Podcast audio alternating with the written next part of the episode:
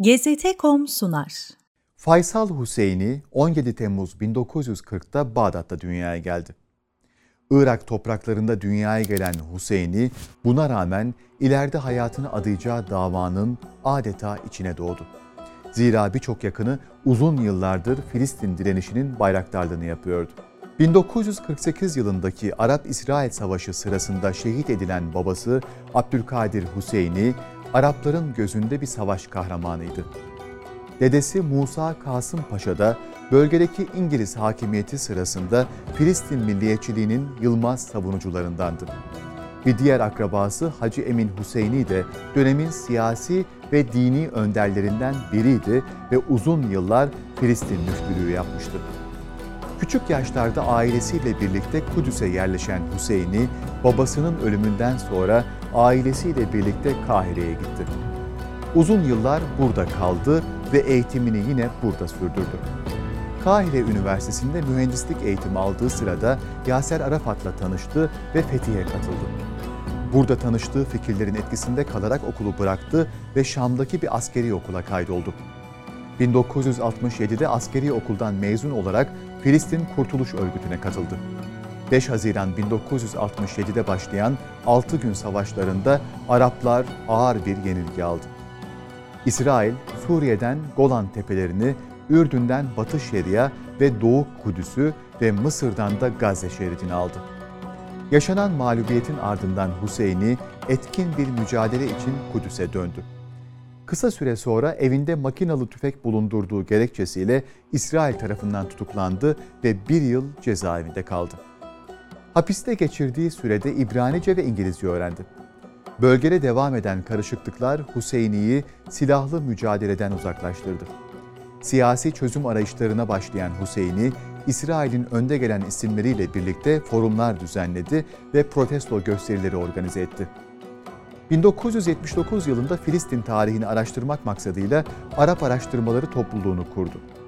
1982'de İsrail'in Lübnan'ı işgaliyle birlikte Filistin Kurtuluş Örgütü terör örgütü ilan edildi ve Hüseyin'i 1982-1987 yılları arasında defalarca örgüt üyeliği suçlamasıyla tutuklandı. Aralık 1987'de Batı Şeria ve Gazze'de başlayan intifada sırasında İsrail tarafından koz olarak kullanılan isimler arasında yer aldı. Serbest bırakıldıktan sonra İsrail tarafından kapatılan Arap Araştırmaları Topluluğu için evini ofis olarak kullanmaya başlayınca kamuoyunu ayaklanmaya teşvik ettiği gerekçesiyle bu kez de ev hapsinde tutuldu. Körfez Savaşı'ndan sonra Madrid'de düzenlenen Orta Doğu Barış Konferansı'nda İsrail Başbakanı Isaac Shamir'in Filistin Kurtuluş Örgütlü kimseyi muhatap kabul etmeyeceğini açıklamasının ardından Filistinli delegelere danışmanlık yapmakla yetindi. Şamir'in görevden ayrılmasından sonra İsrail ve Filistin Kurtuluş Örgütü arasında barış görüşmelerinin yolu açılınca Hüseyin'i de masaya çağrılan isimler arasında yer aldı. Ancak Arafat'la yaşadığı fikir ayrılıkları masadan kalkmasına sebep oldu. 1993'te Norveç'te yapılan barış görüşmeleri sonunda Filistin ve İsrailli tarafların üzerinde anlaşmaya vardığı ilkeler deklarasyonu daha sonra Washington'da düzenlenen ve dönemin Amerikan Başkanı Bill Clinton'ın da katıldığı bir törende Yaser Arafat ve Isaac Rabin tarafından imzalanarak resmiyet kazandı. İmzalanan anlaşma sonrasında Filistin özel yönetimi ilan edildi ve Hüseyin'i de ülkesine dönerek Kudüs işlerinden sorumlu bakan görevini üstlendi.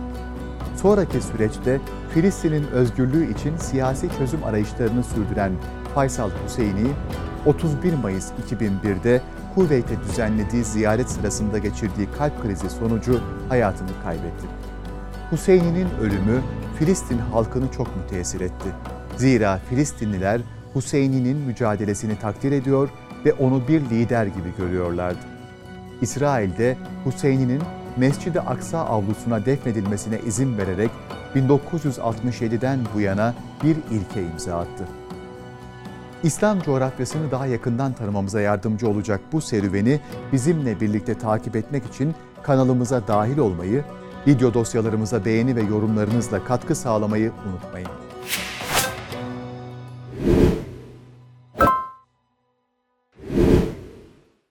GZT.com sundu.